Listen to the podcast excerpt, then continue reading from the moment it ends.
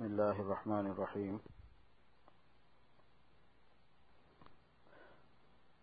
سید محمد اکبر شاہ بخاری،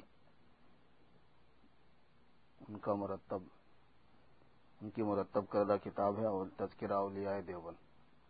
اکابر علماء دیوبند وہی ہے، ایک نے چھاپا تو اس نام سے، ایک نے چھاپا اس نام سے، قریب قریب وہی ہے۔ ہو سکتا ہے کچھ فرق ہو۔ حکیم الامت حضرت مولانا اشرف علی صاحب تھانوی رحمۃ اللہ علیہ۔ حکیم الامت مجدد الملت حضرت مولانا مولوی شاہ محمد اشرف علی صاحب تھانوی۔ قدس اللہ سرہ کی ذات گرامی اور ان کے کمالات۔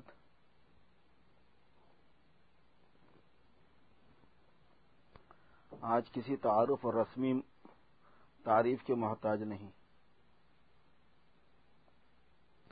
بلکہ ان کی ذات ستودہ صفات بفضل تعالی دنیا میں آفتاب عالمتاب کی طرح روشن ہے۔ جیسے سورج روشن ہے، ویسے ہی حضرت تانوی کی ذات روشن ہے، بتا رہے ہیں۔ اور ان کی دینی خدمات کے نور سے انسانیت کا گرد و پیش منور ہے۔ وہ عالمی بامل ہونے کے ساتھ ساتھ مسلح اور مربی بھی تھے۔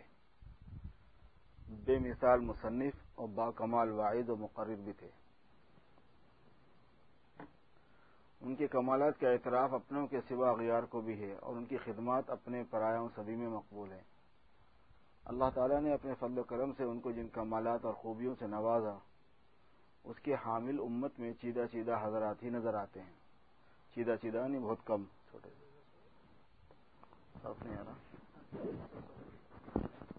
وہ کہاں ہے؟ فون تو کدھر گیا؟ اچھا اچھا۔ چلو ٹھیک۔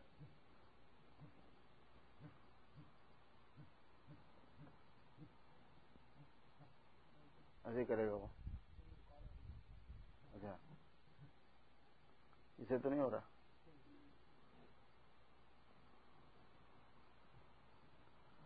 اس دار فانی سے تشریف لے جانے کے بعد بھی ان کے فجود و برکات سے امت مستفید ہو رہی ہے اور ان کا لگایا ہوا شجر آج بھی امت کے ہر طبقے پر سایہ فگن ہے۔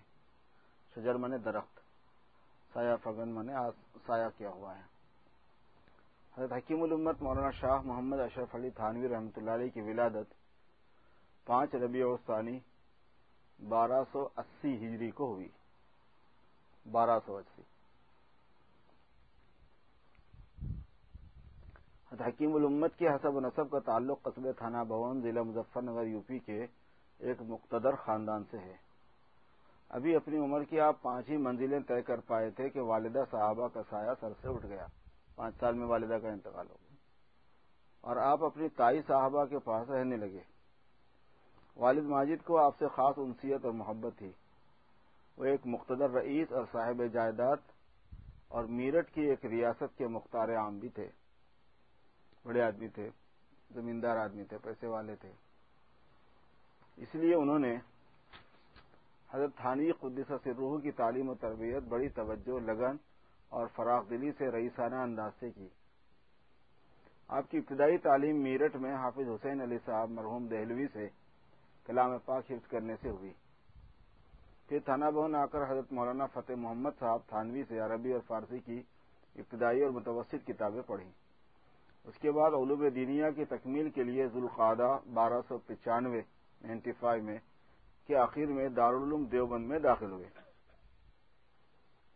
دیوبند کے پڑے ہوئے اور تیرہ سو ایک میں آپ کی دستار بندی قطب الرشاد حضرت مولانا رشید احمد صاحب گنگوئی رحمۃ اللہ علیہ کے دستے مبارک سے ہوئی تھانوی کی۔ اس وقت آپ کی عمر تقریباً بیس سال تھی۔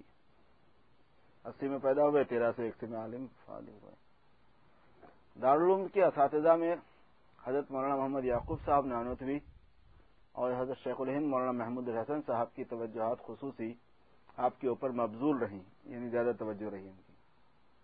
زمانے طالب علمی میں جبکہ آپ کی عمر صرف اٹھارہ سال تھی، بطور مشغلہ ایک فارسی نظم مصنوی زیر و بم تحریر فرمائی، جو آپ کی پہلی منظوم تصنیف ہے طالب علمی کے زمانے میں۔ حضرت مولانا محمد یعقوب صاحب رحمۃ اللہ علیہ آپ پر خصوصی شفقت فرماتے اور آپ کی استعداد اور صلاحیت کی وجہ سے آپ کے سامنے حقائق و معارف اور نکات و دقائق علمیہ کثرت سے بیان فرماتے تھے۔ آپ کے متعلق حضرت مولانا محمد یعقوب صاحب نے پیشگوئی فرمائی تھی کہ خدا کی قسم، جہاں تم جاؤ گے، بس تم ہی تم ہوں گے، باقی سارا میدان صاف ہوگا۔ دارالعلوم دیوبند سے فراغت کے بعد آپ سفر تیرہ سو ایک میں کانپور کے مدرسے فیض عام میں پچیس روپے ماہوار پر تشریف لے گئے۔ تنخواہ جو ہے پچیس روپے ماہانہ مقرر ہوئی استاد کی حیثیت سے گئے۔ اور صدر مدرسی کے عہدے پر فائز ہوئے۔ چودہ سال تک کانپور میں درس و تدریس افتا اور تبلیغ کے کاموں میں مشغول رہے۔ عالم ہونے کے بعد میں، عالم ہونے کی جو کتابیں ہیں، ان کو پڑھانے کی ترغیب دی جاتی ہے کہ وہ پڑھاؤ تھوڑے سال۔ تو پھر پختگی آتی ہے، ورنہ خالی پڑھنے سے نہیں آتی۔ تو چودہ پندرہ سال پڑھانے پر پھر پختگی آتی ہے۔ اس چودہ سالہ عرصے میں آپ کے دریائے علم سے ہزاروں افراد سیراب ہوئے۔ جن میں حضرت مولانا اسحاق بردوانی، مولانا محمد رشید کانپوری، مولانا احمد علی فتح پوری، مولانا ظفر احمد عثمانی، تھانوی، مولانا صادق الیقین کراسوی مولانا شاہ لطف الرسول بارہ بنکوی، مولانا حکیم محمد مصطفیٰ بجنوری، مولانا فضل حق بارہ بنکوی رحمۃ اللہ علیہ ہیں، قابل ذکر ہیں۔ ایک بار قطب الرشاد حضرت مولانا رشید احمد صاحب گنگوئی رحمۃ اللہ علیہ کسی ضرورت سے دیوبند تشریف لائے۔ تو حضرت حکیم الامت فرت اشتیاق سے مسافر کے لیے آگے بڑھے۔ شوق نے بے قابو کر دیا تھا۔ دارالعلوم کے نودرا کی تعمیر ہو رہی تھی۔ نودرا وہ سے کو کہتے ہیں جب دارالعلوم دیوبند میں خاص طور پہ بنا ہوا ہے۔ اس کے بارے میں بہت سی باتیں منسوب ہیں۔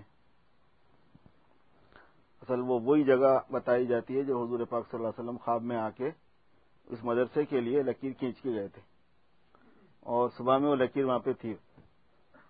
حضرت قاسم نانت بھی نے جب دیکھا تھا وہ خواب تو صبح میں وہ لکیر وہاں پہ موجود تھی۔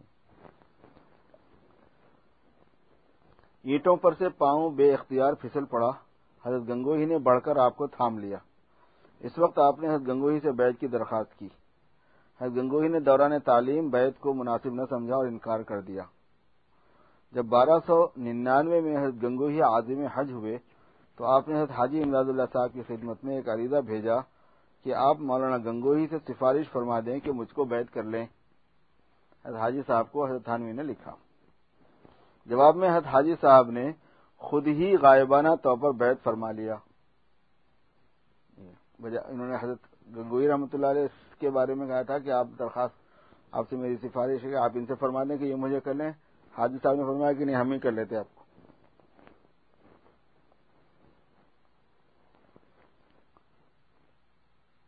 اس وقت حضرت حکیم الامت کی عمر انیس سال کی تھی۔ شوال تیرہ سو ایک ہجری میں جبکہ حضرت حکیم الامت کانپور میں درس و تدریس میں مصروف تھے، سفر حج کے سامان پیدا ہو گئے اور بمعیت والد ماجد آپ کو سفر حج کی سعادت حاصل ہوئی۔ حضرت حاجی حضرت حاجی امداد اللہ صاحب رحمۃ اللہ علیہ کی خدمت میں حاضری ہوئی۔ کیونکہ اس وقت تک حضرت حاجی صاحب تو جا چکے تھے، مکہ مکرمہ کے مقیم ہو گئے تھے۔ اور دست بدست نعمت بیسے سرفراز ہوئے۔ یعنی پھر باضابطہ رسمی جو بیت ہوتی ہے وہ بھی کر لی۔ حج سے فراغت کے بعد حاجی صاحب نے فرمایا کہ میاں اشرف علی، تم میرے پاس چھ ماہ رہ جاؤ۔ چھ مہینے رہنے کو فرمایا۔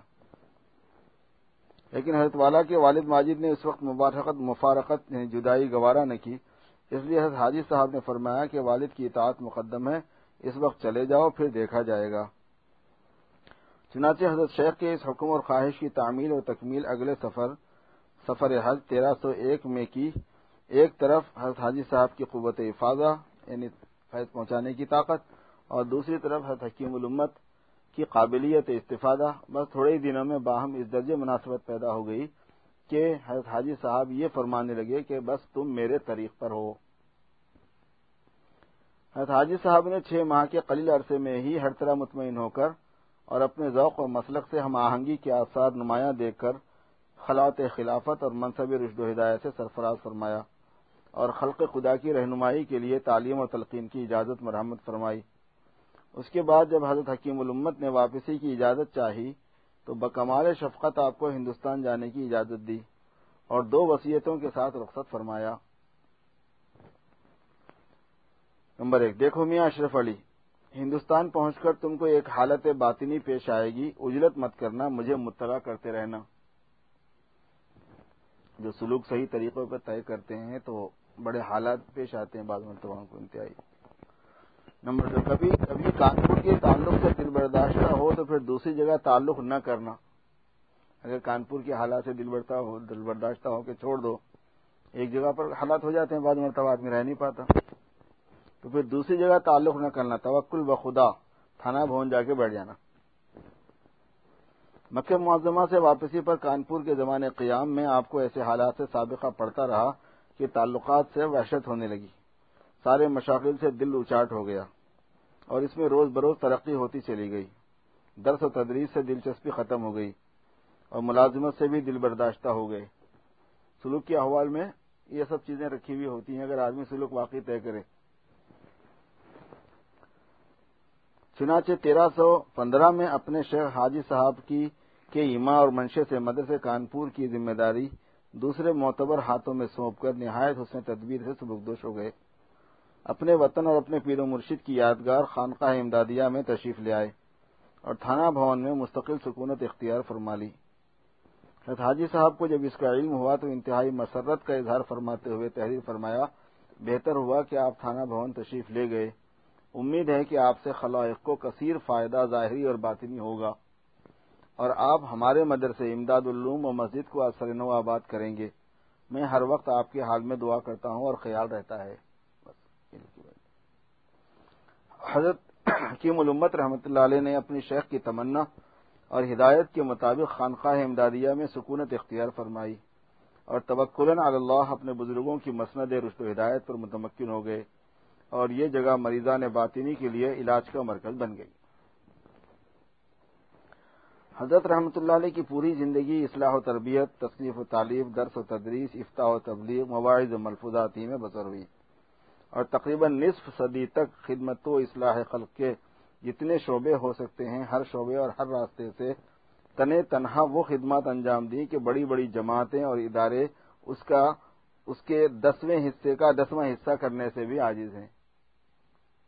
اکیلے ایک آدمی نے اتنا بڑا کام کیا کہ پوری کئی کئی جماعتوں کو اگر لگایا جاتا ان کے والے کام پہ، تو وہ اس کے ون ٹینتھ کو بھی نہیں کر سکتے ون ٹینتھ کے ون ٹینتھ کو بھی نہیں کر سکتے۔ وقت گزرتا رہا اور اس خانقاہ کی اہمیت اور خصوصیات میں روز افزوں اضافہ ہوتا گیا۔ یہاں تک کہ یہی خانقاہ ایک ایسا شہرہ آفاق، ہماگیر ادارہ بن گئی جو ایک ہی وقت میں دینی علوم و فنون کی تحقیق کا ایک معیاری مرکز بھی تھی۔ جہاں سے دین متین کے اہم اور دقیق مسائل کی تنقید اور تحقیق کا زبردست کام ہوا اور یہی خانقاہ ایک بے مثال دینی درسگاہ بھی تھی، جہاں علوم قرآن اور حدیث کے ساتھ ساتھ تہذیب اخلاق کی عملی تعلیم بھی دی جاتی تھی۔ یہ خانقاہ بر صغیر کی ایک مستند و معتبر دارالفتا بھی تھی، جہاں سے حالات حاضرہ کے تقاضوں کے مطابق مسلمانوں کے فقی مسائل میں رہنمائی بھی ہوتی اور یہی خانقاہ تعلیم و تربیت، روحانی اور تزکیہ نفس اور تہذیب اخلاق باطنی کی ایک ممتاز و منفرد تربیت گاہ بھی تھی، جہاں بڑے بڑے جید علماء سے لے کر مسلمانوں کے ہر طبقے کے طالبین حق و سالکین طریق تھوڑے سے عرصے میں تربیت باطن اور تہذیب اخلاق سے آراستہ ہو کر حقیقت تصوف اور سلوک کا عرفان حاصل کر کے مشائق طریق بنے اور اس شمع ضیا پاش سے اپنی اپنی بساط کے موافق روشنی حاصل کر کے اور منصب رشد و ہدایت پر فائد ہو کر ملک کے گوشے گوشے میں پھیل گئے۔ جن کا فیضان روحانی اب تک جاری و ساری ہے۔ آپ کی تصانیف کی تعداد جن میں چھوٹے بڑے رسائل اور زخیم تصانیف سب داخل ہیں۔ زخیم نے یعنی بہت موٹی موٹی۔ سولہ سو کے قریب ہیں۔ حضرت اقدس اپنی تصانیف میں ہمیشہ اس بات کا خیال رکھتے تھے کہ جس طبقے کے لیے کتاب لکھی جا رہی ہے، انداز بیان بھی اسی کے مناسب ہو۔ اس کا اندازہ عوامی اور سہل کتابوں میں آپ کی مقبول عام اور نہایت عظیم النفع تعلیف بہشتی زیور اور دوسری طرف علمی تصانیف میں بیان القرآن کو دیکھ کر ہو سکتا ہے۔ آپ کے تقریباً چار سو مواعظ قلم بند ہو کر شائع ہوئے۔ مواعظ کے علاوہ حکیم الامت کے افادات و علوم کی اشاعت کا ایک بڑا ذریعہ ان کے روزمرہ کے ملفوظات ہیں جو تقریباً ساٹھ جلدوں پر مشتمل ہیں۔ ساٹھ، سکسٹی۔ ان میں سے ہر ایک مجموعہ حضرت کی نظر سے گزار کر شائع کیا گیا ہے۔ اصلاح و تربیت کے سلسلے میں حکیم علمت کی ایک بڑی خصوصیت یہ ہے کہ آپ نے اپنے مباحث، ملفوظات اور عام مجالس میں عقائد اور عبادات کی اہمیت کے ساتھ ساتھ اخلاق اور معاشرت اور عملی زندگی کے کاروبار کی صحت پر بے حد زور دیا ہے اور لوگوں کو شیخ کامل کی رہنمائی میں خود اپنی اصلاح کی طرف خصوصیت سے متوجہ کیا ہے۔ آپ کے یہاں کیفیات، مکاشفات، منامات منامات خوابوں کو کہتے ہیں۔ منامات اور کرامات پر اتنا زور نہیں تھا۔ جتنا کہ عقائد اور عبادات، معاملات و معاشرت اور طریقت کی درستی پر تھا۔ فرمایا کرتے تھے کہ بھائی، میں تو اپنی مجلس کو بزرگوں کی مجلس نہیں بنانا چاہتا، آدمیوں کی مجلس بنانا چاہتا ہوں۔ اور فرماتے، میں تو کہا کرتا ہوں کہ بزرگ بننا ہو، ولی بننا ہو، قطب بننا ہو تو کہیں اور جاؤ۔ اگر انسان بننا ہو تو میرے پاس آؤ۔ اسی سلسلے میں فرماتے ہیں کہ انسان بننا فرض ہے، بزرگ بننا فرض نہیں۔ اس لیے کہ انسان نہ بننے سے دوسروں کو تکلیف ہوگی اور بزرگ نہ بننے سے اپنے ہی کو تکلیف ہوگی۔ آپ چاروں سلسلوں چشتیا نقشبندیہ سوروردیہ اور قادریہ میں بیت فرماتے تھے، مگر اس کے ساتھ ہی بیت کو لازم اور ضروری خیال نہ فرماتے، بلکہ طالب کے ذہن میں اول ہی مرحلے میں یہ بات ذہن نشین کرا دیتے تھے کہ تزکیہ نفس اور ترقی باطن بیت پر موقف ہے، نہ اوراد و وظائف پر۔ بلکہ اصل چیز جس سے معرفت تخوا شرافت، نفس حاصل ہوتی ہے اور تعلق محلہ پیدا ہوتا ہے، وہ صرف ظاہر اور باطن کی عوامل اور نواحی پر عمل اور اتباع سنت پر ہے۔ جو ہر شخص پر فرض واجب ہے اور یہی حاصل تصوف اور سلوک ہے۔ آپ بہت اہتمام سے تاکید فرماتے تھے کہ حقوق العباد کو ادا کرنا اوراد و وظائف سے بدر جہاں زیادہ ضروری ہے۔ اس کے ترک سے مواخذہ ہوگا اور ترک وظائف سے کچھ مواخذہ نہیں ہوگا۔ وہ لوگ اوراد و وظائف کو تو چھوڑتے نہیں، مگر بندوں کو تکلیف پہنچاتے رہتے ہیں۔ وہ فرما رہے ہیں کہ وظائف سے زیادہ فضیلت ہے، اہمیت اس بات کی ہے کہ بندوں کے حقوق ادا کیے جائیں۔ یہ تو مستحب ہے، لوگ ضروری کام چھوڑ کر غیر ضروری اختیار کرتے ہیں۔ اس لیے حضرت کے یہاں سب سے زیادہ اہتمام، تہذیب، اخلاق و دیانت پر تھا۔ آپ فرماتے تھے کہ میری تعلیم و تربیت کا سارا مدار اسی پر ہے۔ میں طریق میں تہذیب اخلاق کو سب سے زیادہ مقدم سمجھتا ہوں۔ طریق میں یعنی سلسلے میں، سلوک میں اخلاق کے صحیح ہونے کو سب سے زیادہ مقدم سمجھتا ہوں۔ چنانچہ جب اخلاق درست ہو جاتے ہیں تو اعمال خود بخود درست ہو جاتے ہیں۔ اور جب تک اصلاح اعمال و اخلاق نہ ہو، اس وقت تک ذکر و اذکار سے کوئی نفع نہیں ہوتا۔ اس لیے کہ اخلاق و اعمال کی خرابی ایسا حجاب ہے جو ان کے اثرات و انوار کو روح میں صلاحیت کرنے سے روکتا ہے۔ حضرت کے ضابطے تعلیم و تربیت میں چند خاص بنیادی اصول تھے، جن کی فہم پیدا ہونے سے تاریخ میں تاریخ میں یعنی سلوک میں کوئی گنجلک، پیچیدگی یا ابہام باقی نہیں رہتا تھا۔ مثلا، مطالبات دین کو مفاد دنیا پر غالب رکھنا۔ مطالبات دین یعنی دین کے جو، دین کے اندر جو چیزیں مطلوب ہیں، جو احکام ہیں، اس میں، اس کے، اس کو دنیا کے فائدے پر مقدم رکھنا۔ یعنی وہ پہلے رکھنا، دنیا میں فائدہ اگر ہو، اس کی وجہ سے متاثر ہو رہا ہو تو اس کی پرواہ نہیں کرنا۔ مطالبات دین کو مفاد دنیا پر، دنیا کے مفاد پر مقدم رکھنا، غالب رکھنا۔ نمبر دو، اختیاری باتوں میں کوتاہی نہ کرنا اور غیر اختیاری امور کے پیچھے نہیں پڑنا۔ یہ ایک دوسرا اصول تھا۔ کیونکہ جو بندے کے اختیار میں ہے، اس کا بندہ ذمہ دار ہے۔ جو بندے کے اختیار میں نہیں ہے، اس کا بندہ ذمہ دار نہیں ہے۔ کیفیت پیدا ہونا، رونا آنا، شوق پیدا ہونا، مزہ آنا، استغراق ہو جانا، کچھ چیزیں نظر آنا، اچھے اچھے خواب پڑھنا، دعائیں قبول ہونا، جو منہ سے نکل گیا وہ پورا ہو جانا۔ آدمی کے اختیار میں ہے کیا یہ سب؟ تو یہ بول رہے ہیں کہ ایسی چیزوں کے پیچھے نہیں جانا۔ سالک کو تجویز ترک کرنا۔ جو لوگ سلوک طے کر رہے ہیں، ان کے ذمے یہ، ان کے لیے حضرت کی تفریح حضرت کی تعلیم یہ تھی کہ تجویز ترک کرنا۔ تجویز کا مطلب ہوتا ہے اپنی طرف سے ڈسائڈ کرنا کہ یہ چاہیے مجھے۔ ایسا ہونا چاہیے۔ ایسا کھانا ہونا، ایسی نوکری ہونا، ایسے ہی رہنا، ایسی گاڑی ہونا، ایسے ہی کپڑے ہونا، ایسی زندگی کا اسٹائل ہونا، ایسی جگہ ہی شادی ہونا، ایسی سے ہی شادی ہونا، ایسے ہی بچے ہونا، اتنے ہی بچے ہونا، یہ جو بھی ہے نا، اس کو تجویزات کہتے ہیں۔ اپنی طرف سے طے کر دیا۔ سالک بھی ہے تو کہہ رہے ہیں سالک کو حضرت تھانوی رحمۃ اللہ علیہ فرماتے تھے کہ تجویز ترک کر دو۔ تجویز کے مقابلے میں تفویض ہوتا ہے۔ تفویض مانے اللہ کے حوالے کرنا۔ تجویز کے معنی اپنی طرف سے ڈسائڈ کرنا۔ تھانوی کے ملفوظات میں یہ ہے کہ ساری پریشانی تجویز میں ہے۔ کہ ہم اپنے طرف سے طے کر لیتے کہ یہ کام ہونا، ایسا ہونا۔ مقدر میں ہوتا نہیں وہ۔ ضروری تھوڑی ہے، مقدر آپ نے تو نہیں بنایا، مقدر تو دوسرے نے اللہ نے بنایا ہے۔ تو اس میں پریشانی کے علاوہ کچھ بھی ہاتھ کو نہیں آتا؟ کچھ کر ہی نہیں سکتے بھائی، جب لوہے محفوظ آپ کے ہاتھ میں ہو، قلم آپ کے ہاتھ میں ہو، تقدیر کا قلم آپ کے ہاتھ میں ہو، خدا کی جیسی مرضی آپ کے ہاتھ میں ہو، تو پھر آپ کے لیے تجویز کا حق ہے۔ نہیں تو خواہ پریشانی ہے۔ اور تفویض کو اختیار کرنا۔ نمبر چھ، مقصود شرعیہ کو پیش نظر رکھنا۔ شریعت کا جو مقصد ہے وہ سامنے رکھنا، نظروں کے نظر کے سامنے رہنا، یہ ان کے اصولوں میں سے خاص۔ غیر مقصود کی طرف التفات نہ کرنا۔ کیفیات باطنیہ کو محمود سمجھنا، مقصود نہ سمجھنا۔ کیفیات جو ہے نا وہ پسندیدہ چیز تو ہے، لیکن مقصود نہیں ہے۔ طبعی امور سے مغلوب نہ ہونا، بلکہ عقل کے فتوے پر عمل کرنا اور ہمیشہ عقل کو شریعت کے تابع رکھنا۔ عقل کو شریعت کے تابع رکھنا۔ عوام اور خواص کا جتنا بڑا طبقہ حضرت حکیم الامت کے فیض سے مستفید ہوا، اس کی مثال اس دور میں کم ہی ملے گی۔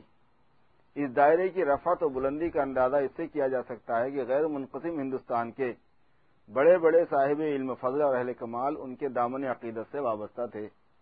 غیر منقسم بولے تو ہندوستان، پاکستان، بنگلہ دیش، سری لنکا، سب کو غیر منقسم ہندوستان بولتے، سب پہلے ایک ہی تھا۔ متوسلین یوں تو ملک بھر میں لاکھوں کی تعداد میں پھیلے ہوئے تھے۔ بر صغیر اور اس کے باہر بھی ہزاروں اشخاص نے ان سے اصلاح و تربیت حاصل کی۔ لیکن علم و فضل کے ایسے مجسم خزانے جنہوں نے بعد میں بھی اس چشمہ فیض کو جاری رکھا، ان کی تعداد بھی سو سے زائد ہے۔ اس حلقہ فیض کے جرانوش زندگی کے مختلف طبقات سے تعلق رکھتے تھے۔ اس میں علماء اور صوفیہ بھی تھے، تاجر اور سوداگر بھی تھے، زمیندار اور عمرہ اور نواب بھی تھے۔ غریب اور مفلس اور قلاش، غریب اور مفلس اور قلاش بھی تھے۔ اکثر و بیشتر انگریزی تعلیم یافتہ اور سرکاری محکموں کے بڑے بڑے عہدیدار بھی کثرت سے حضرت کی تعلیمات سے متاثر ہوئے۔ اور بعض تو ہلکا بگوش بگوش عقیدت ہو گئے۔ اور بعض کی باطنی تعلیم و تربیت سے دینی حالت میں ایسی تبدیلی پیدا ہو گئی کہ حضرت نے ان کو اپنے خلفائے مجازین صحبت میں شامل فرما لیا۔ ایک موقع پر اپنی خانقاہ کے تربیت یافتہ لوگوں کے بارے میں فرمایا کہ دیکھو سرکاری ملازمین میں میرے تربیت یافتہ لوگ ملیں گے، علماء صوفیہ اور مدرسین میں میرے مجازین ملیں گے، اطباء اور ڈاکٹروں، تاجروں میں اور وکلا اور انجینئروں میں میرے اجازت یافتہ ملیں گے، فقیروں اور نوابوں میں میرے مسلک کے لوگ ملیں گے۔ تمہارے لیے اس دور سے زیادہ فتنے والا دور اور کیا ہوگا؟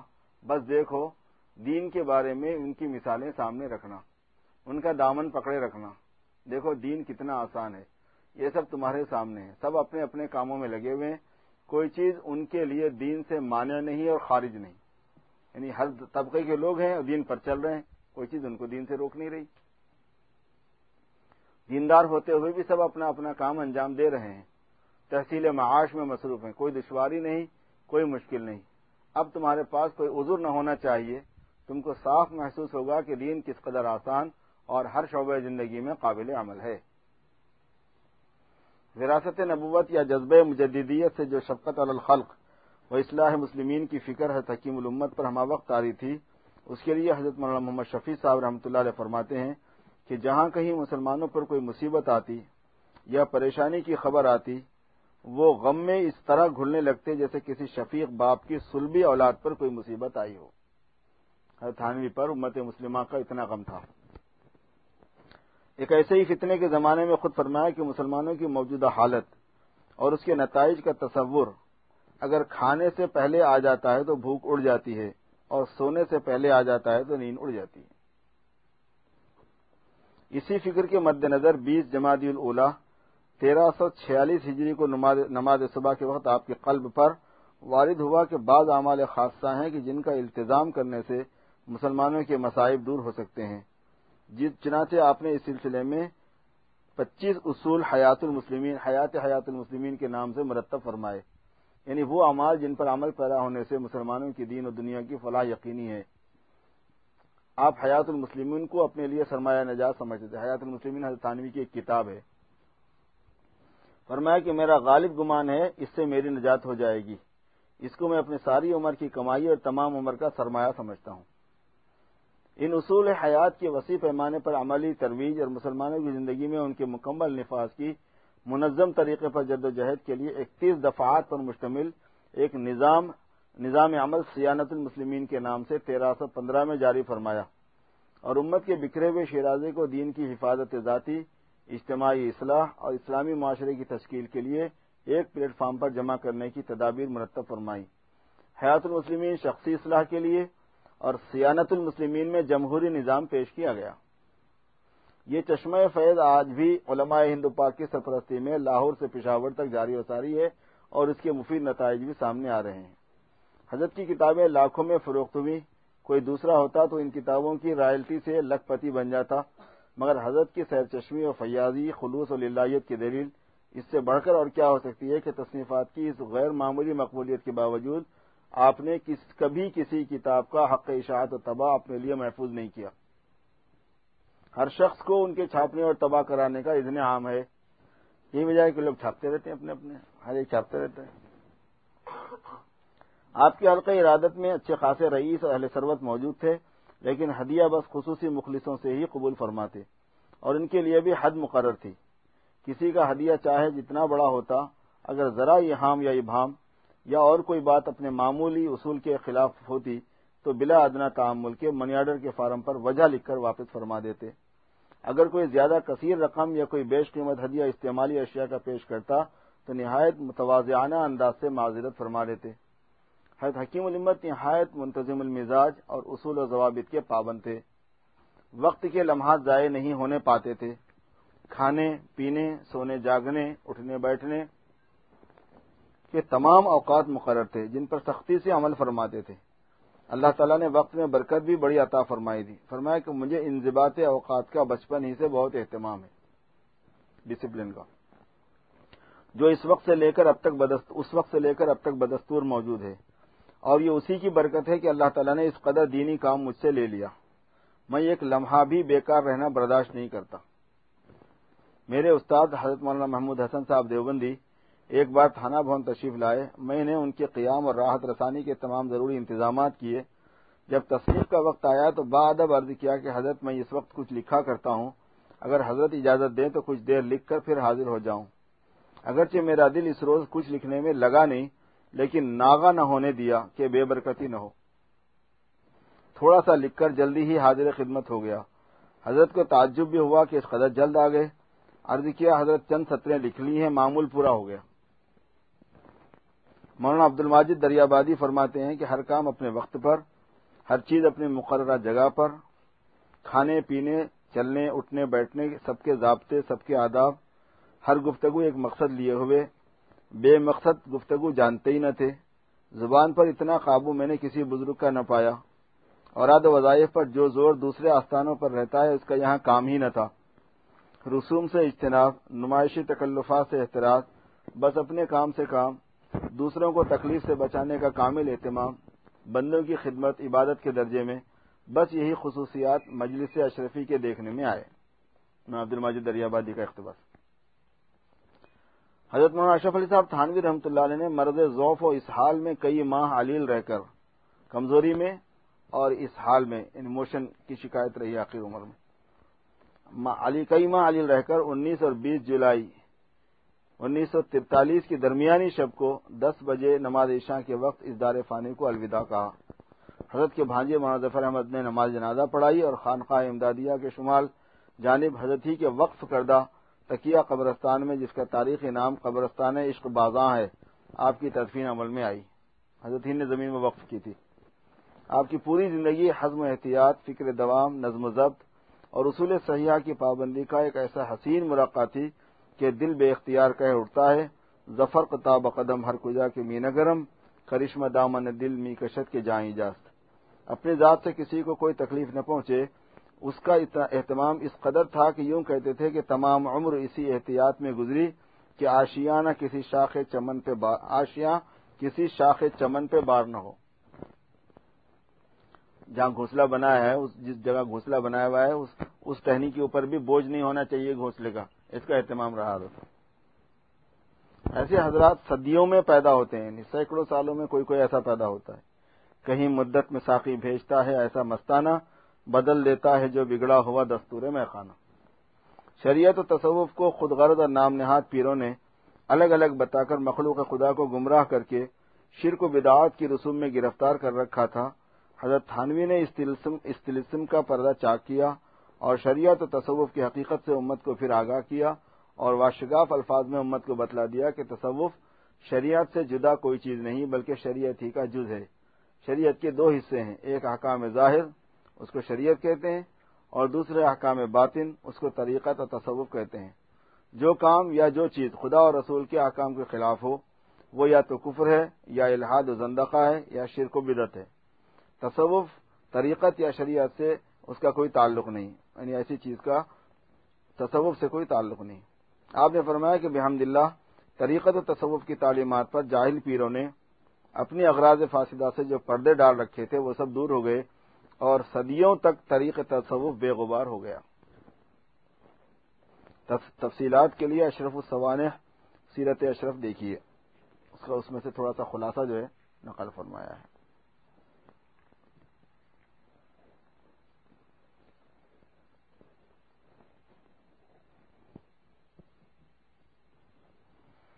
哎呀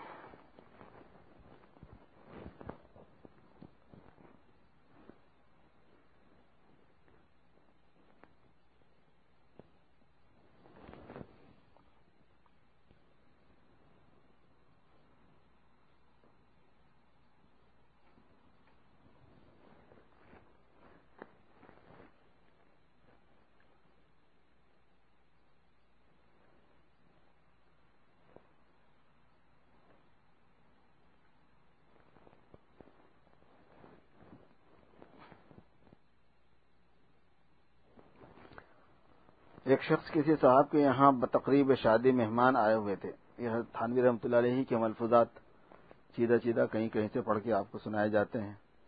اس کے اندر علوم بھی ہے اس میں تربیت بھی ہے۔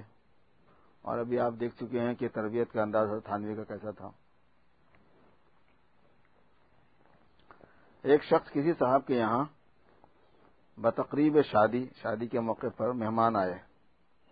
انہوں نے صاحب تقریب کی طرف سے جن کی جن کے پاس دعوت تھی، ان کی طرف سے آ کر عرض کیا کہ حضور کی بھی دعوت ہے، حضرت آپ کی بھی دعوت ہے اور طلبا کی بھی۔ فرمایا کہ میں تقریبات میں کسی کے یہاں شریک نہیں ہوتا۔ رہے طالب علم، سو ان کو میں کسی کے یہاں جانے نہیں دیتا۔ اگر کوئی دعوت کرتا ہے تو کھانا یہیں پہنچا دے تو لے لیا جاتا ہے۔ ورنہ دروازے پر جا کر کھانے میں طالب علموں کی ذلت ہے۔ اگر عزت کے ساتھ خود کھانا یہاں بھیج دیا جائے تو ان کو ان کو دے دیا جاتا ہے۔ پھر فرمایا کہ جن کے یہاں شادی ہے وہ کون ہیں؟ وہ آئیں گے تو ان سے گفتگو کروں گا۔ آپ تو خود ہی مہمان ہیں، آپ سے کیا عرض کروں؟ دوسرے، یہ وقت بھی نہیں۔ جس کو پکوانا تھا، پکوا چکا۔ کھانے کا وقت ہی نہیں تھا جس کی دعوت ہے وہ اپنے گھر میں پکا لیا ہے۔ اور جس نے دعوت کی بھی ہے وہ جتوں کا پکایا ہوا ہے وہ پکا چکا ہے۔ تو خواہ بیچ میں این کھانے کے وقت اطلاع کا طریقہ نہیں ہے۔ این کھانے کے وقت اطلاع کرنا کیا جو آپ بھی کھا لو یہ کوئی طریقہ نہیں۔ یہی علامت اس کی ہے کہ ان کو طلبا سے محبت نہیں۔ اب پکڑ لیا ان کو یہیں پہ۔ جن صاحب کے پاس دعوت تھی جن صاحب کے گھر میں اگر ان کو محبت ہوتی تو بھائی ذرا احترام سے عزت سے بولتے، اب ایک آدمی کو بھیج دیا کہ ہاں طلبا کی بھی دعوت ہے وہ۔ حضرت کو اس کا بڑا وہ ہوتا تھا کہ دینی طالب علموں کے ساتھ اور دین کی طرف منتصب لوگوں کے ساتھ میں بے اکرامی بالکل نہیں ہونا چاہیے۔ کیونکہ یہ یہ اس بات کی دلیل ہوتی ہے کہ دین کی عزت اس کے دل میں نہیں ہے۔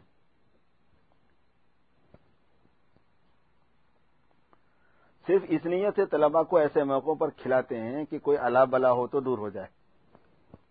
ایسے موقع پر نوک لوگ، نیک لوگوں کو اس لیے بلا لیتے ہیں کہ کوئی اللہ بلا ہو تو ان کے اوپر چلی جائے۔ اگر محبت ہوتی، اگر محبت تھی، تو جیسے برادری کو صبح کے وقت اطلاع کی تھی، ان کو بھی اسی وقت کی کی ہوتی۔ انہیں تو صبح اطلاع کی، غریبوں کو شام اطلاع کرنے آئے۔ بس یہی وجہ ہے کہ ان کو فضول و بیکار مت سمجھا گیا۔ سو اگرچہ ہمارے ہم اگرچہ ہمارے یہاں کے طلبا غریب ہیں، لیکن ایسے گرے پڑے نہیں ہیں۔ یہ کسی کے بھروسے یہاں نہیں پڑے ہوئے، خدا کے بھروسے پر ہیں۔ اب آپ ہی انصاف کر لیجیے کہ یہ وقت ہے دعوت کا۔ اور جن کی دعوت ہے، ان کی طرف سے یہ سوال ہے کہ کیا جو وقت کے کھا سوال ہے کہ کیا جو وقت کا کھانے کا ہو، اسی وقت دعوت کو کہا کرتے ہیں؟ اس پر وہ صاحب چپ ہوئے۔ پر میں اب بس اس کا جواب آپ کے پاس نہیں ہے۔ یہ ان کے ذلیل سمجھنے کی نشانی ہے۔ بس یہ سمجھا گیا کہ غریب ہیں، جس وقت کہا جائے گا فوراً آ جائیں گے۔ اس پر ان صاحب نے کہا کہ یہ درست ہے، مگر یہیں تک کہنے پائے تھے کہ حضرت نے فرمایا کہ جب درست ہے، درست کے بعد مگر نہیں ہو سکتا۔ درست ہے، مگر بولنا چاہ رہے تھے وہ۔ فرمایا جب درست ہے تو پھر مگر نہیں ہوتا۔ جب ایک بات مان لی، پھر کیا؟ پھر کیا میرا خیال رد ہو جائے گا؟ پھر عام خطاب کر کے فرمایا کہ جناب دیوبند میں البتہ طلبا کی بہت عزت کرتے ہیں۔ سارے تقریبوں میں خود شیخزادوں جو کہ متکبر قوم ہے برادری پیچھے کھاتی ہے طالب علم پہلے۔ دیوبند میں جب دعوت ہوتی ہے تو پہلے مدرسے کے بچے کھا کے جاتے ہیں، پھر خاندان والے جب کھاتے ہیں۔ یہی وجہ ہے کہ میں نے یہاں قانون مقرر کیا ہے کہ کسی کے دروازے پر طالب علم کھانے نہ جائیں گے، جسے کھانا کھلانا ہو، بھیج دیں۔ کھانا بھیج دیں قانون مقرر کرنا اس لیے ہے کیونکہ طالب علموں کو لوگ ذلیل سمجھتے ہیں۔ اور کھلی نشانی ذلیل سمجھنے کی آپ کے سامنے موجود ہے۔ یہی باتیں ہیں افسوس کے قابل۔ طالب علموں نے کیا قصور کیا ہے جو یہ ان کی قدر کی جاتی ہے؟ یہ لوگ نائب رسول ہیں۔ کیا یہی رسول کی قدر ہوتی ہے؟ جب رسول کی یہ قدر نہیں تو نائب کی یہ قدر کیسے؟ بس ان کے لیے کوئی قاعدہ نہیں ہے، جس ناچ میں چاہیں نچائیں جس چال میں چاہیں چلائیں۔ برادری کے لوگ تو کہہ بھی سکتے ہیں کہ کیوں صاحب اس وقت کھانے کے لیے کہلا بھیجا ہے؟ اور طالب علم بیچارے ایسے ہو گئے کہ ان کو اگر دیر سے بھیجا جائے تو یہ اتنا بھی نہیں کہہ سکتے۔ ہم کہتے ہیں کہ وجہ فرق کی کیا ہے؟ بس یہی وجہ ہے کہ لوگ سمجھتے ہیں کہ یہ لوگ بھوکے ہیں۔ جس وقت کہا جائے گا فوراً راضی ہو جائیں گے اور غنیمت سمجھیں گے۔ میں کہتا ہوں کہ یہ کسی کے بھروسے نہیں۔ ان کا ان کا خدا، ان کا خدا ذمہ دار ہے۔ زید عمر کے ذمہ دار نہیں۔ لوگ انہیں حقیر سمجھتے ہیں۔ اور ہم انہیں بادشاہ سمجھتے ہیں۔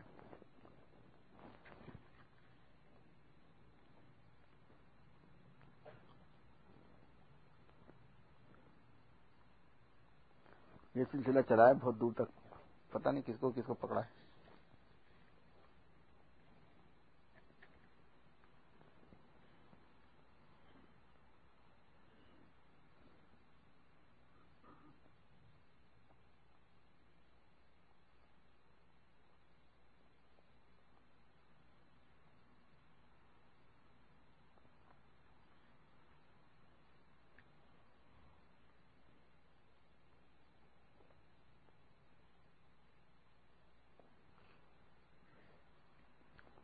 فرمایا کہ جب گفتگو میں یا کسی اور کام میں مشغول ہوں تو آنے والے کو چپکے آ کر بیٹھ جانا چاہیے۔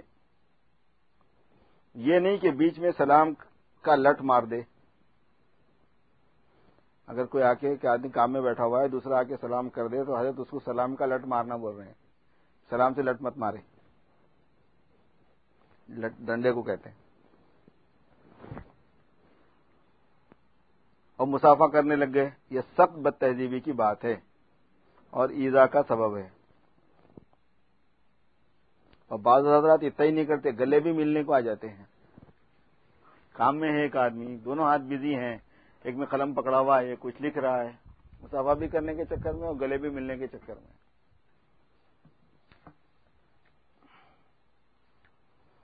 حضرت جو ہے نا، ایسی چیزوں پہ بہت توجہ دیتے تھے کہ بھائی یہ کام نہیں ہونے چاہیے۔ ایسے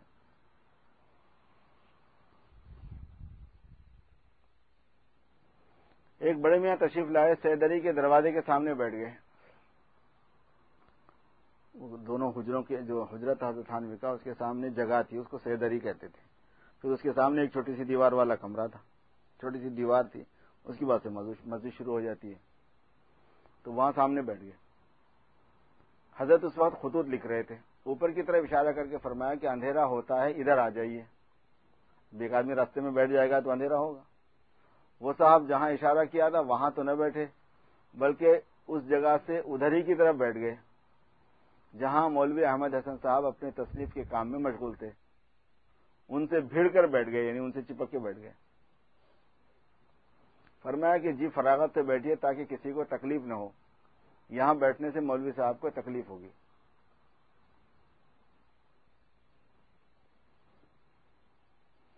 انہی بڑے میاں سے حضرت نے نہایت اخلاق کے لہجے میں فرمایا کہ پہچانا نہیں۔ انہوں نے کہا کہ میں دیوبند رہتا ہوں، دیوبند کا ہوں۔ فرمایا کہ یہ پتا کافی نہیں، وہاں تو بہت رہتے ہیں۔ پھر شاید انہوں نے صرف نام بتلایا، فرمایا کہ یہ بھی کافی نہیں۔ میں نے پوچھا کہ میں نے پہچانا نہیں، ان جوابوں سے یہ بات تو حاصل نہ ہوئی۔ پھر انہوں نے کہا کہ خادموں میں ہوں۔ دیوبند کی مسجد میں مسافہ بھی ہوا تھا، حضرت کے خادموں میں ہوں۔ فرمایا کہ حضرت تو سینکڑوں ہیں۔ کون سی حضرت کے خادموں میں آپ؟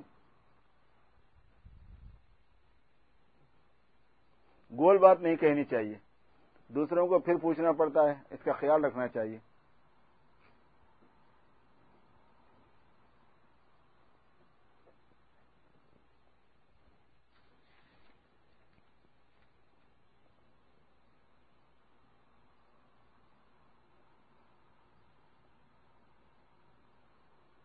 کچھ لڑکے انگریزی اسکول کے اپنے اپنے گھروں سے نقدی لے لے کر چھپ کر بھاگ گئے۔ ان کے والدین اور عائزہ سخت پریشان ہیں۔ ایک حضرت کے عزیز صاحبزادے ہیں۔ وہ حضرت کے مدرسے میں پڑھتے تھے۔ عزیز کے صاحبزادے ہوں گے کہ چھٹ گیا۔ وہ حضرت کے مدرسے میں پڑھتے تھے۔ لیکن بلا اطلاع اسکول کے انہی لڑکوں کے ساتھ فٹ بال کھیلنے بھی چلے جاتے تھے۔ حضرت کو خبر ہو گئی۔ مدرسے سے خارج فرما دیا۔ بہت سفارشوں پر حضرت نے پھر پڑھنے کی اجازت دے دی۔ وہ صاحبزادے آ کر سیدری میں بیٹھے تو حضرت نے فرمایا کہ جناب، آپ نے فٹ بال والے لڑکوں کا حال بھی سن لیا کہ انہوں نے کیا حرکت کی۔ وہ لے کے بھاگے تھے نا پیسے۔ دیکھا فٹ بال کا نتیجہ، آخر میں وبال ہی ہو گیا۔ پھر فرمایا کہ چند لڑکے اسکول کے غائب ہو گئے ہیں۔ کوئی پانچ سو روپے لے گیا، کوئی چار سو لے گیا۔ یہ سب نکاح کیے ہوئے ہیں، نئی نئی شادیاں ہوئی ہیں۔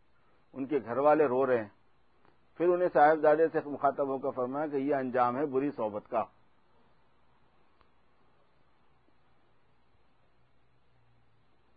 آپ بھی اگر اس کمیٹی میں ہوتے تو آپ بھی انہی کے ساتھ ہوتے۔ لوگ کہتے ہیں کہ لڑکوں پر سختی کرتا ہے، بچوں کو بولنے نہیں دیتا، کھیلنے نہیں دیتا۔ یہ سبب ہے میری سختی کا۔ اول تو تم ایسے بچے نہیں تھے کہ اپنا نفع نقصان نہ سمجھ سکو۔ دوسرے یہ کہ جس کے سر پر پڑا ہو، اس سے پوچھ کر سب باتیں کرنی چاہیے۔ جس کے سر پر بڑا ہو، اس سے پوچھ کر سب باتیں کرنی چاہیے۔ کیا اتنی آسان بات بھی نہیں ہو سکتی؟ اس میں تو کچھ ایسی سمجھ کی ضرورت بھی نہیں۔ یہ حالت ہے آج کل لڑکوں کی بے عقلی کی۔ ایک صاحب نے کہا کہ ماں باپ روک ٹوک لڑکوں کی نہیں کرتے۔ فرمایا کہ اجی کیا کہیں؟ جہاں روک ٹوک ہو رہی ہے، وہاں کیا ہو رہا ہے؟ کچھ بہت ہی مادے بگڑ گئے ہیں۔ مطلب جہاں روک ٹوک ہوتی ہے، وہاں پر بھی حالات ایسے ہی آج کل چل رہے ہیں۔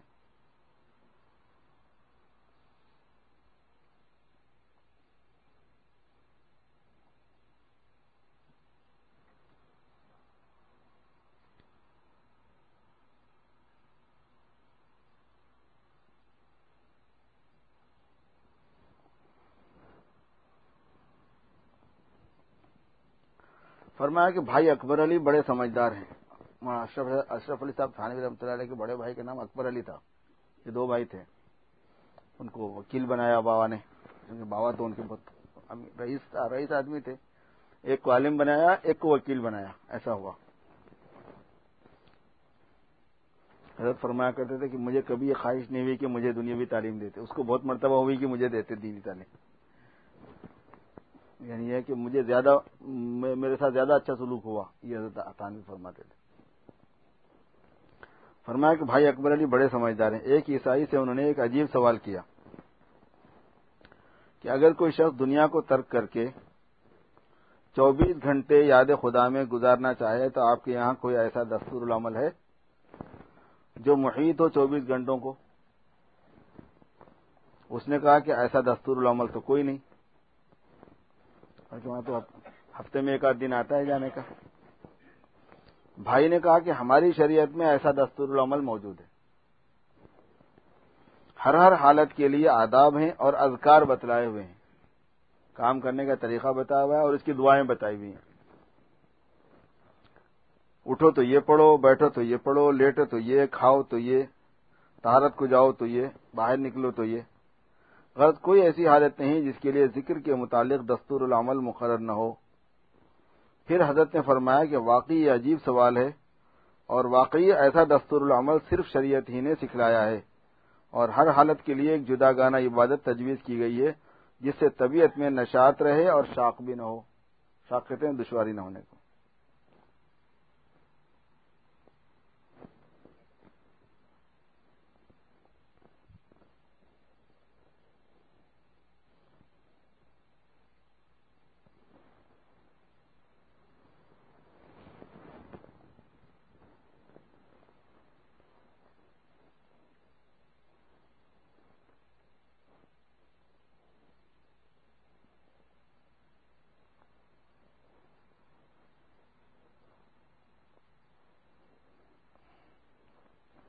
فرمایا کہ مسمرزم سیکھنا اچھی چیز نہیں ہے۔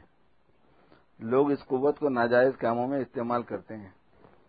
ایک چور نے اس کی مشق کی ہوئی تھی۔ ایک جگہ چوری کرنے گیا۔ لوگ جاگ اٹھے۔ اس نے توجہ کی، سب وہیں سوتے رہ گئے۔ اطمینان سے چوری کر کے چلتا بنا۔ ایسا بھی ہوتا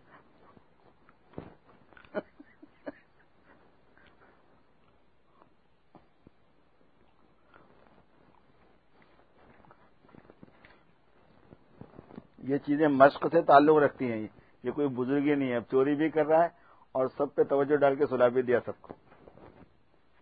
لوگ اگر کوئی اور کرے تو کیا بڑا بزرگ ہے بھائی؟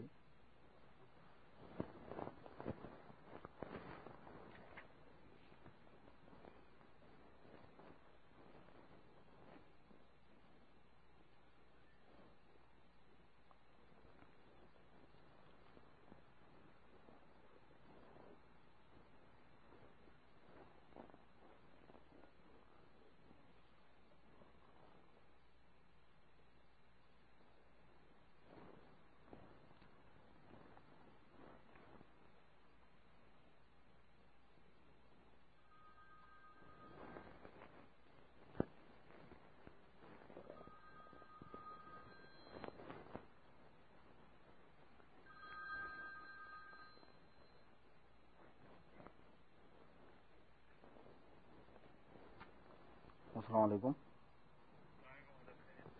جی اچھا اچھا۔ تھوڑا مجلس ہو رہی ہے ابھی تو آج مجلس کا ٹائم ہے نا۔ کوئی بات نہیں، پھر کر۔ اچھی بات ہے۔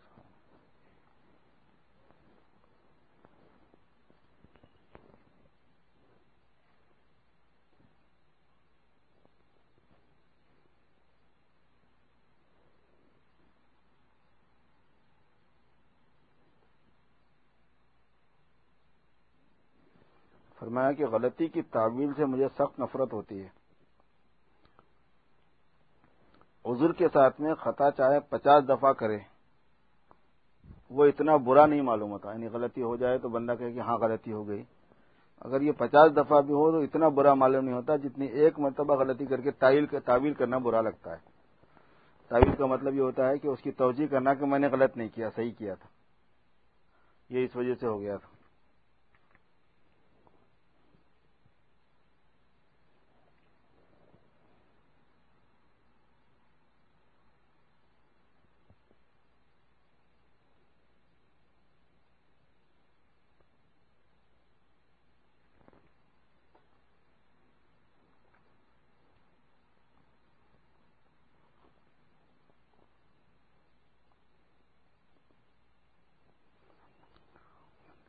فرمایا کہ جو کام آسانی سے ہو سکے اس کو دشواری کے طریقے سے نہیں کرنا چاہیے۔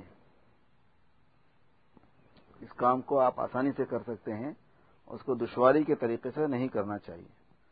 حدیث میں ہے کہ ماخیر صلی اللہ رسول اللہ صلی اللہ علیہ وسلم بین عمرین الختارہ ایسا حضور پاک صلی اللہ علیہ وسلم کو جب دو باتوں میں اختیار ہوتا تو آپ اس میں جو آسان ہوتا اس کو اختیار فرماتے۔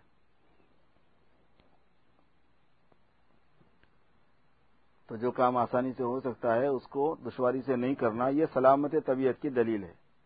ہمیشہ آسانی کی طرف جائے، جب دونوں شقیں برابر ہوں۔ یعنی ہر طرح ثواب میں بھی مسلحت میں بھی غرض ہر طرح یکساں ہو تو آسان شق کو اختیار کرنا چاہیے۔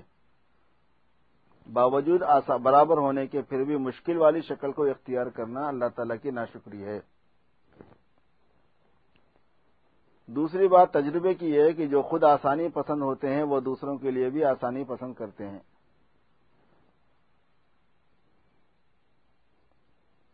تیسری یہ بات ہے کہ حضور صلی اللہ علیہ وسلم کی امت بھی آسانی کو اختیار کرے کہ حضور صلی اللہ علیہ وسلم باوجود اس قدر عالی ہمت ہونے کے پھر بھی آسانی کو اختیار فرماتے تھے، تو ہم تو بیچارے کون ہیں کہ مشکل شک کو اختیار کریں؟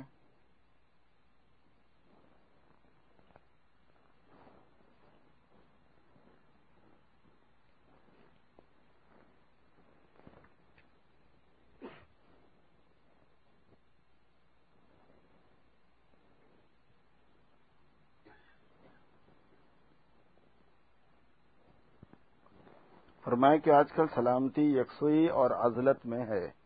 عزلت کہتے ہیں تنہائی کو۔ جتنے آپ زیادہ تنہا رہیں، دوست کم ہوں، ملنا جلنا کم ہو، اتنی سلامتی ہے آج کل۔ ایک بزرگ کا قول کسی کتاب میں دیکھا ہے کہ عزلت میں بھی یہ نیت نہ ہونی چاہیے کہ میں لوگوں کے شر سے محفوظ رہوں، بلکہ یہ نیت ہونی چاہیے کہ لوگ میرے شر سے محفوظ رہیں۔ اللہ اکبر، سلف نے کہاں تک احتیاط، عجب وغیرہ سے کی ہے۔ لیکن بعض خیال کا بتکلب جمانا بڑا مشکل ہوتا ہے۔ اب آج کل ہمارے زمانے میں ایسے نفوذ کہاں ہیں کہ حضرت میں یہ نیت کر سکیں۔ یہ خیال جمانا ہے، ذرا مشکل کہ ہم عزلت اختیار کر کے دوسروں کو اپنے شر سے بچائیں۔ اس لیے میں نے اس میں کچھ ترمیم تجویز کی ہے۔ کہ یہ نیت کرے کہ باس کو اپنے شر سے محفوظ رکھوں اور باس کے شر سے اپنے کو محفوظ رکھوں۔ نے کہا یہ میں نے اس میں تھوڑی سی تبدیلی کر دی۔ یہ آسان ہے۔ حضرت میں سلامتی ہونے کے ذکر میں یہ بھی ارشاد فرمایا کہ اگرچہ میرے ماموں صاحب کا مشرب بوجہ غلب حال کے ہم لوگوں سے جدا تھا، لیکن تجربے کار اور دانش مند شخص تھے۔ فرماتے تھے کہ دیکھو میاں اشرف علی، ایسا کبھی نہ کرنا کہ دوسروں کے جوتوں کی حفاظت میں اپنی گٹڑی اٹھوا دو۔ اور اپنی گٹڑی کی حفاظت دوسرے کے جوتے کی حفاظت اور اپنی گٹڑی کی حفاظت دوسرے کے جوتے کی حفاظت سے زیادہ ضروری ہے۔ بعض مرتبہ ایسا کرتے نا ہم لوگ کہ دوسرے کی رعایت میں اپنے دین کی فکر نہیں کرتے۔ دعوت حرام ہے۔ مشتبہ کھانا کھلا رہا ہے۔ اب دوسرا برا مانے گا۔ کھا جاؤ حرام کھانا۔ دوسرا کیا خیال کرے گا؟ چلو۔ اس کے مطابق رہ گئے۔ تو یہ ہے، دوسرے کی دوسرے کی جو ہے نا، رعایت میں اپنا نقصان۔ سو واقعی بڑے تجربے کی بات فرمائی۔ آدمی دوسرے کی دنیا کے نفع کے پیچھے اپنے دین کا نقصان کر بیٹھتا ہے۔ اگر دوسرے کے دین کی حفاظت میں اپنے دین کا اندیشہ ہو، تو بھی اپنے دین کی حفاظت مقدم ہے۔ چاہے کہ دوسرے کی دنیا کے واسطے اپنے دین کو برباد کرے۔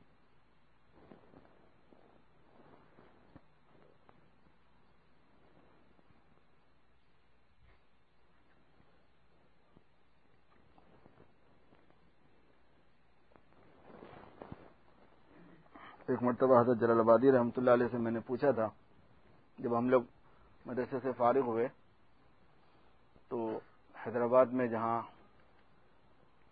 اب دینی مدرسے سے پڑھنے والے کے لیے مشغولیت جو ہے نا، وہ اسی طرح کی ہوتی ہے کہ وہ کسی مدرسے میں پڑھانا ہے، اور کسی مسجد میں خطابت ہے، امامت ہے، بچوں کو پڑھانا ہے، درس ہے، تفسیر ہے، ایسی مشغولیات ہوتی ہیں۔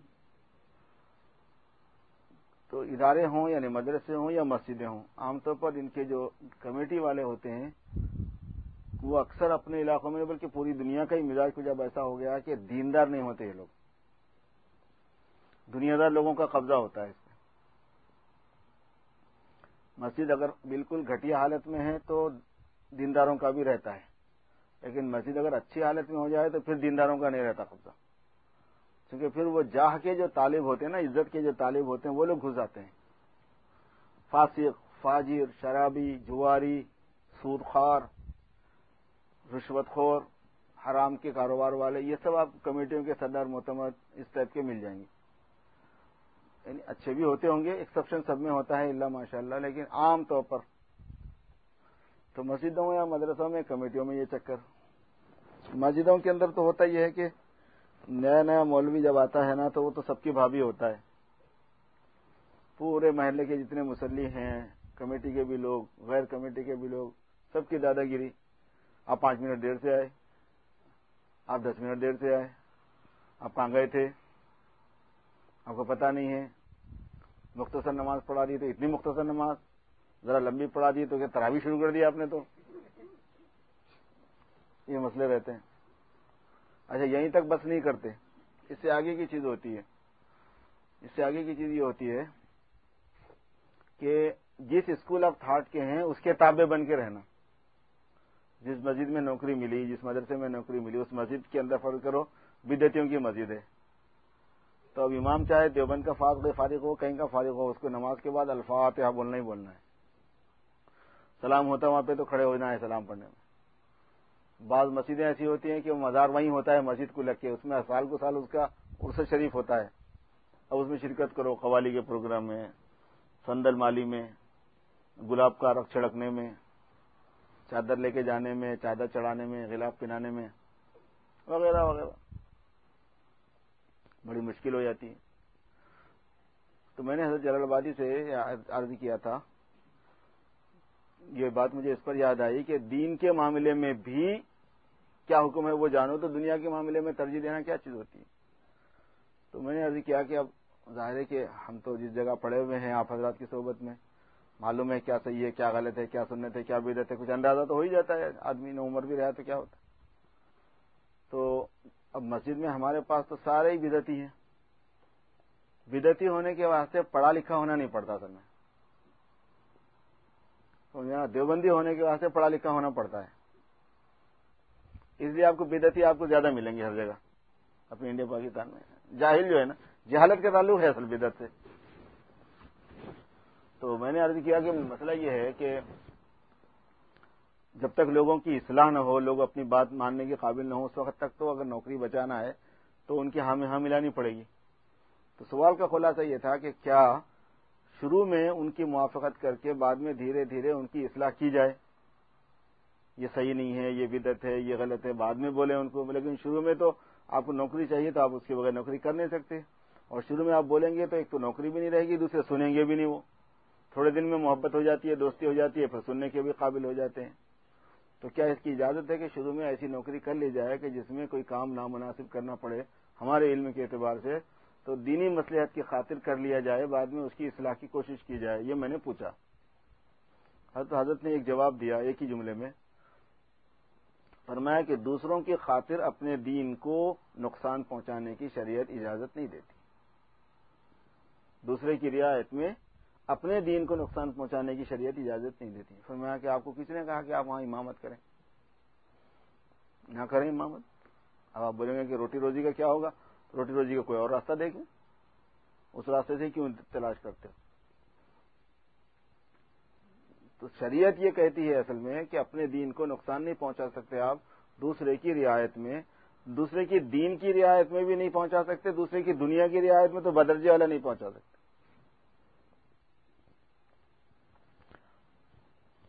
اور اپنی دنیا کی رعایت کرنے کے واسطے اپنے دین کو چھوڑنا پڑے۔ یا دوسرے کی دنیا کی رعایت کرنا پڑے، یا دوسرے کی بے دینی کی رعایت کرنا پڑے، اپنے دین کے اپنی دین کے واسطے نہیں، بلکہ اپنے دنیا کے واسطے، تو یہ بہت ہی گھٹیا حرکت ہو جاتی۔ ابراہیم بن ادم رحمۃ اللہ علیہ کا شعر ہے کہ نرقا و دنیا نا بے تمزیقی دین نا فلا دین نہ یبقا ولا مان ارقا ہم پیون لگاتے ہیں اپنی دنیا کو، اپنا دین پھاڑ کے۔ جب پھٹ جاتے کپڑے پھٹ جاتے ہیں تو پہلے پیون لگانے کا رواج تھا۔ اب آج کل پیون لگانے کا رواج نہیں ہے، اس لیے سمجھ میں بھی نہیں آتا اتنی آسانی سے۔ اتنا جلدی کپڑا آدمی پھینکتا نہیں تھا، اتنا جلدی اس کو جو ہے نا چھوڑتا نہیں تھا۔ جب تک کہ اس کو پیون لگا کے استعمال کرتے کرتے بالکل اچھا خاصا استعمال اس کو نہ کر لیتا تھا۔ اور حدیث شریف میں اس کی ترغیب بھی تھی۔ ترغیب بھی ہے ابھی تک بھی۔ اور قیامت تک رہے گی۔ تو حضرت یہ فرما رہے ہیں کہ ہم لوگ کرتے یہ ہیں کہ دین پھاڑ کے دنیا کو پیون لگاتے مطلب دین چاہے پھٹ جائے، لیکن دنیا کا سوراخ جو ہے نا وہ بند ہو جائے۔ دنیا کا نقصان جو ہے نا وہ بچ جائے، اس سے ہم بچ جائیں۔ دین کو چھوڑنا پڑے تو دین چھوڑ دیتے ہیں۔ نرقو دنیا نا بے تمزیقی دینی نا فلا دین نہ یبقا ولا ماں نرقاؤ نہ دین باقی رہتا ہے، نہ وہ جس کو ہم نے پیون لگایا ہے۔ دین تو اس لیے باقی نہیں رہا کہ اس کو تو ہم نے پھاڑا پیون لگانے کے لیے دوسرے کو۔ وہ اس لیے نہیں بچا کہ یہ دین کا پیون دنیا کو کہاں لگے گا؟ پیون جو لگتا ہے تو وہ تو موافق چیز سے لگتا ہے نا بھائی؟ کپڑے سے کپڑے کو لگاؤ، چمڑے سے چمڑے کو لگاؤ، تھیلے سے تھیلے کو لگاؤ، پلاسٹک سے پلاسٹک کو لگاؤ، ویسا صحیح رہتا ہے پیون فلا دین نہ یبقا ولا مان رکھو تو جس کو پیون لگایا وہ بھی نہیں بچتا جس سے پیون لگایا وہ تو پھاڑی چکے ہیں۔ اس لیے اپنے دین کی جو مسلحت ہوتی ہے، اور دین کی مسلحت اور دین کی رعایت کا مطلب ہے مسائل کی رعایت دین سے کیا مراد ہوتا ہے؟ آپ کے دین سے، میرے دین سے کیا مراد ہے؟ مسئلے ہیں۔ مسئلہ ہی دین ہوتا ہے۔ صحیح اور غلط ہونے کا، ناجائز اور جائز ہونے کا جو مسئلہ ہوتا ہے، اسی کا نام دین ہے۔ اور دین کس چیز کا نام؟ دین پہلے عمل مکلف کا نام ہوتا ہے۔ ذمہ دار آدمی جو ہے، ذمہ دار مرد یا ذمہ دار عورت کا جو عمل ہے اس عمل کے صحیح ہونے کی شکل کا نام حلال ہے، اس عمل کے غلط ہونے کی شکل کا نام، غلطی کی شکل کا نام حرام ہے۔ دین دین اپنا وجود خارجی عمل میں لگتا ہے۔ انسانوں کے عمل میں دین کا فزیکل وجود ہے۔ ورنہ کسی اور چیز کا نام نہیں ہے۔ دین نام ہے مسلوں کا۔ تو مسلوں کی رعایت میں نہ دوسرے کی دنیا کی رعایت کرنی چاہیے، اپنے اپنے دین کو محفوظ رکھنے میں، نہ دوسرے کے دین کی کرنی چاہیے۔ دوسرے کے دین کی رعایت میں بھی اپنا دین نقصان کو نقصان پہنچانے کی شریعت اجازت نہیں دیتی۔ ظاہر ہے کہ مجاہدہ بہت ہے اس میں۔ ہمت بھی چاہیے، خوف خدا بھی چاہیے تقوا بھی چاہیے۔ جذبات پہ قابو پانا بھی چاہیے ہوتا ہے۔ خواہشات کی خلاف ورزی بھی چاہیے۔ عام طور پر ایسی چیزیں وہاں پیش آتی ہیں جہاں پر فائدہ کچھ بھی نہیں ہوتا، نقصان ہی زیادہ ہوتا ہے۔ مزہ نہیں ملتا، بدمزگی ہی ملتی ہے۔ محبتیں نہیں ملتی، نفرتیں ہی ملتی ہیں۔ لیکن پرواہ نہیں کرنا۔ تو بڑا مجاہدہ چاہیے۔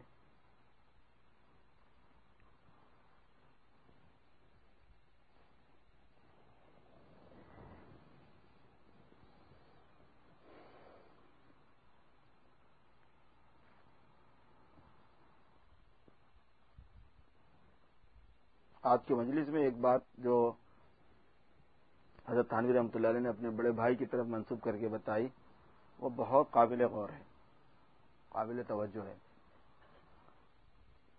وہ یہ ہے کہ عمل میں سنت والا پہلو اور عمل میں دعا والا پہلو۔ صبح سے شام تک کے عمل میں سنت والا پہلو اور صبح سے شام تک کے اوقات میں دعا والا پہلو۔ یہ دونوں چیزیں جو ہیں، یہ سلوک کی سمجھ لیجیے کہ بنیادوں میں سے ہے۔ کوئی آدمی سلوک صحیح طے کرنا چاہے تو اس کو یہی کرنا پڑے گا کہ سونے کے واسطے اس کو سونے میں سنت کی مشق کرے وہ۔ اٹھنے میں سنت کی مشق کرے وہ۔ بازار جانے میں سنت کی مشق کرے۔ گھر سے باہر نکلنے میں سنت کی مشق کرے۔ کھانے میں، کپڑا پہننے میں، جوتوں کے پہننے میں، اٹھنے میں، ہر ہر عمل کے اندر سنت کی مشق کرے تو اس چیز کی سنت سے واقف ہونا، وہ یاد ہونا۔ دوسرے، سنت کے ساتھ دعا ہے اس میں۔ اس دعا کی مشق ہونا۔ کام میں سنت والا طریقہ الگ چیز ہوتی ہے، کام میں دعا الگ ہے۔ کام میں دعا بھی سنت کا حصہ ہے، لیکن اس کا مخصوص ایک طریقہ بھی ہے، ہوتا ہے۔ جس کا دعا سے تعلق نہیں، دعا تو صرف وہ چیز ہوں گی جس کا زبان سے تعلق ہوگا کچھ چیزیں، ظاہر ہے کہ اعمال کا تعلق زبان سے تو نہیں ہے اعمال کا تعلق تو پورے جسم سے متعلق ہے وہ۔ اس کا اس کی جو شکل ہے سنت کی، اس کے مطابق ہونا۔ ان دونوں چیزوں کی اگر کسی کو مشق ہو گئی نا، تو اس کا سلوک بہت آسانی سے طے ہوتا، اور سلوک اس کے بغیر طے ہونا مشکل ہے۔ اور حضرات نقش بندیہ رحمہ اللہ کے خاص طریقے میں سے ہے یہ کہ وہ لوگ ابتدا یہیں سے کراتے ہیں۔ حضرات نقش بندیہ کے طریقے پر جو تربیت ہوتی ہے اس کی ابتدا اتباع سنت اور دعاؤں کے اہتمام سے ہوتی ہے۔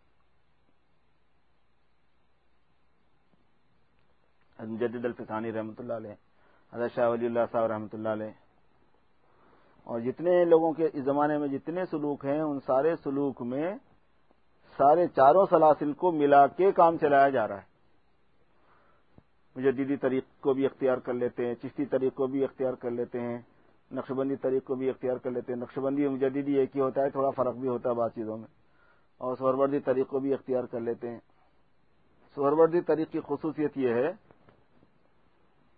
کہ طبیعت پہ اتنی سختی کر دینا کہ مجبور ہو جانا۔ طبیعت جو ہے نا، ٹھیک ہو جانے پر۔ ان کی ایک خاص عادت یہ تھی کہ وہ جیسے آج کل کے ہمارے حالات تقریباً ایسے ہی ہیں۔ اصلاح نہیں ہوتی۔ کسی کو نماز کی سستی ہے تو سستی چاہیے کم وقتی جاتی نہیں وہ۔ کسی کو بد نظری کی شکایت ہے تو بد نظری کی وہ جاتی نہیں۔ اس زمانے میں اسلام مشکل بہت ہے، اس وجہ سے کہ جو بری عادتیں پڑ گئی ہیں نا، وہ چھٹتی نہیں۔ حضرت سہروردی رحمۃ اللہ علیہ، حضرت شہاب الدین سہروردی رحمۃ اللہ علیہ جو تھے، سہروردی سلسلے کے جو بزرگ، وہ یہی کرتے تھے کہ اتنا زور کا مار مارتے تھے آدمی پہ یعنی مجاہدے کی شکل میں کہ طبیعت ٹوٹ کے مجبور ہو جانا اس کو چھوڑنے پر۔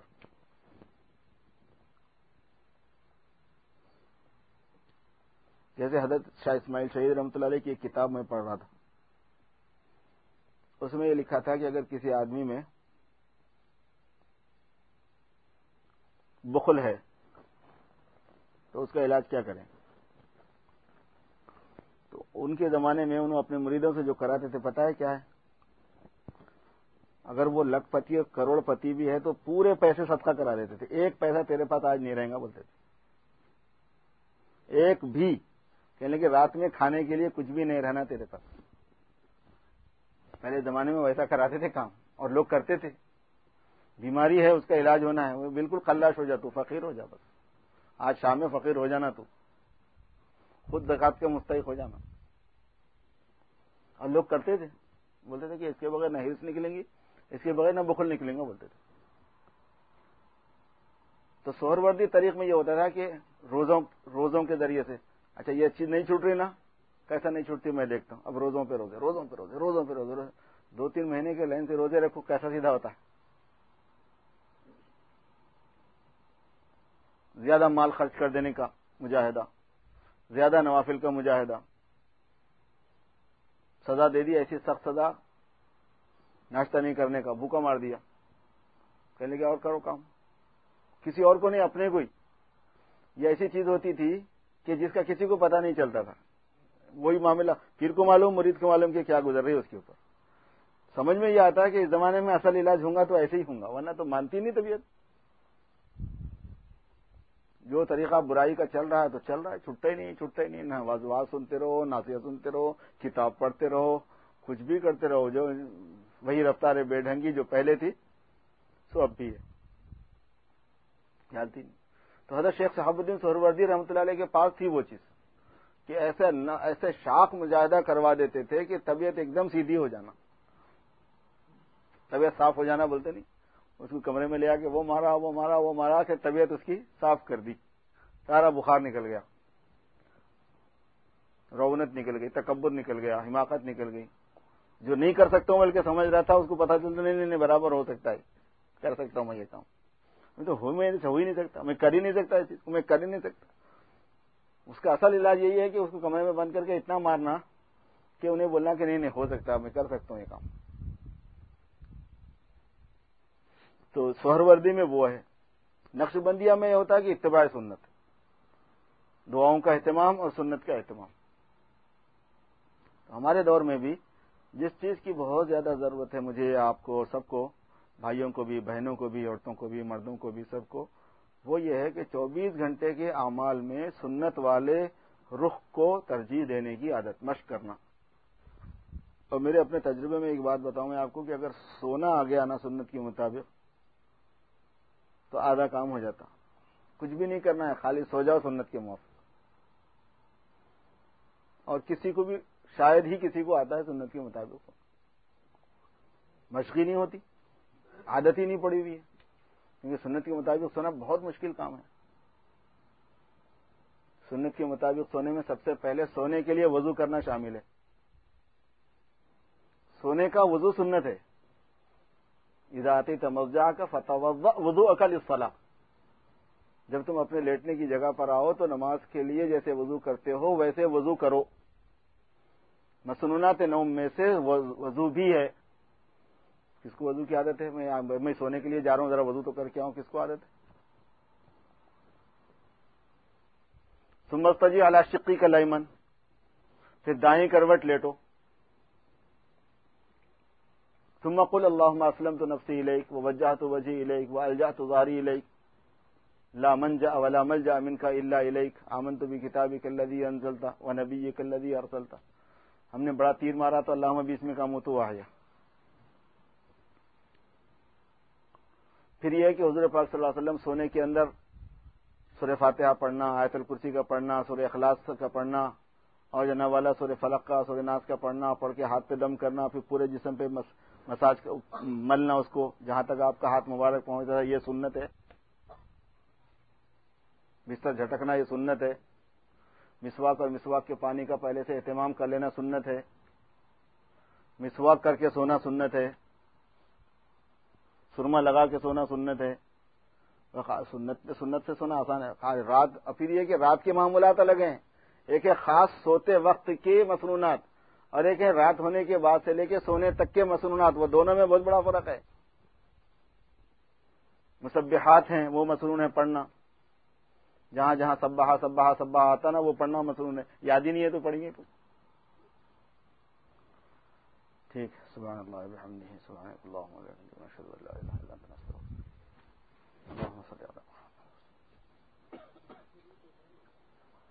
رحمتك يا ارحم الراحمين